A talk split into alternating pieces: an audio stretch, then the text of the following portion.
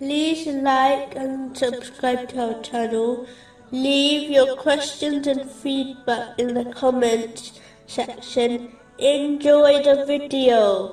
Continuing from the last podcast, which was discussing chapter 50, verse 3.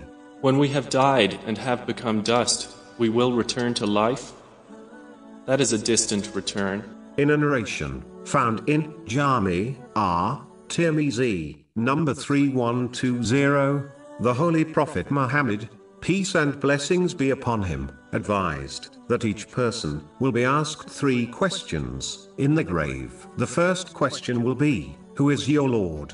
In order to answer this question correctly, a Muslim must not only believe in Allah, the Exalted, but prove this belief through actions. This is only achieved by fulfilling His commands and refraining from His prohibitions. It is this very proof which will support a Muslim in their grave when they encounter this question. It is important to note that even non Muslims believe in Allah, the Exalted, yet they will fail when answering this question as they did not obey him correctly during their lives. If only believing in him was enough, then these non-Muslims would succeed in this question. But it is quite evident, they will not succeed. The next question will be, what is your religion? If a Muslim desires to answer this correctly, they must not only believe in Islam, but practically implement its teachings in their life. This involves sincerely striving to obtain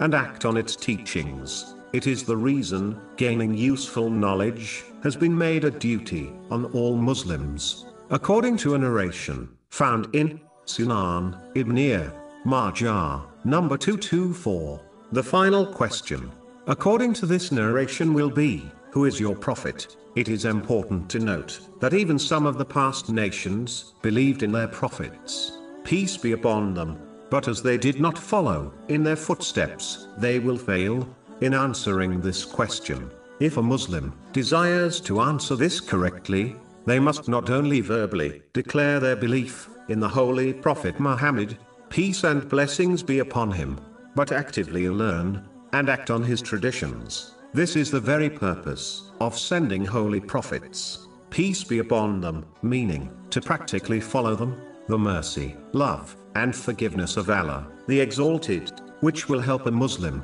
face this question, is only possible to obtain through this method. Chapter 3, verse 31. Say, O Muhammad, if you should love Allah, then follow me. So Allah will love you and forgive you your sins.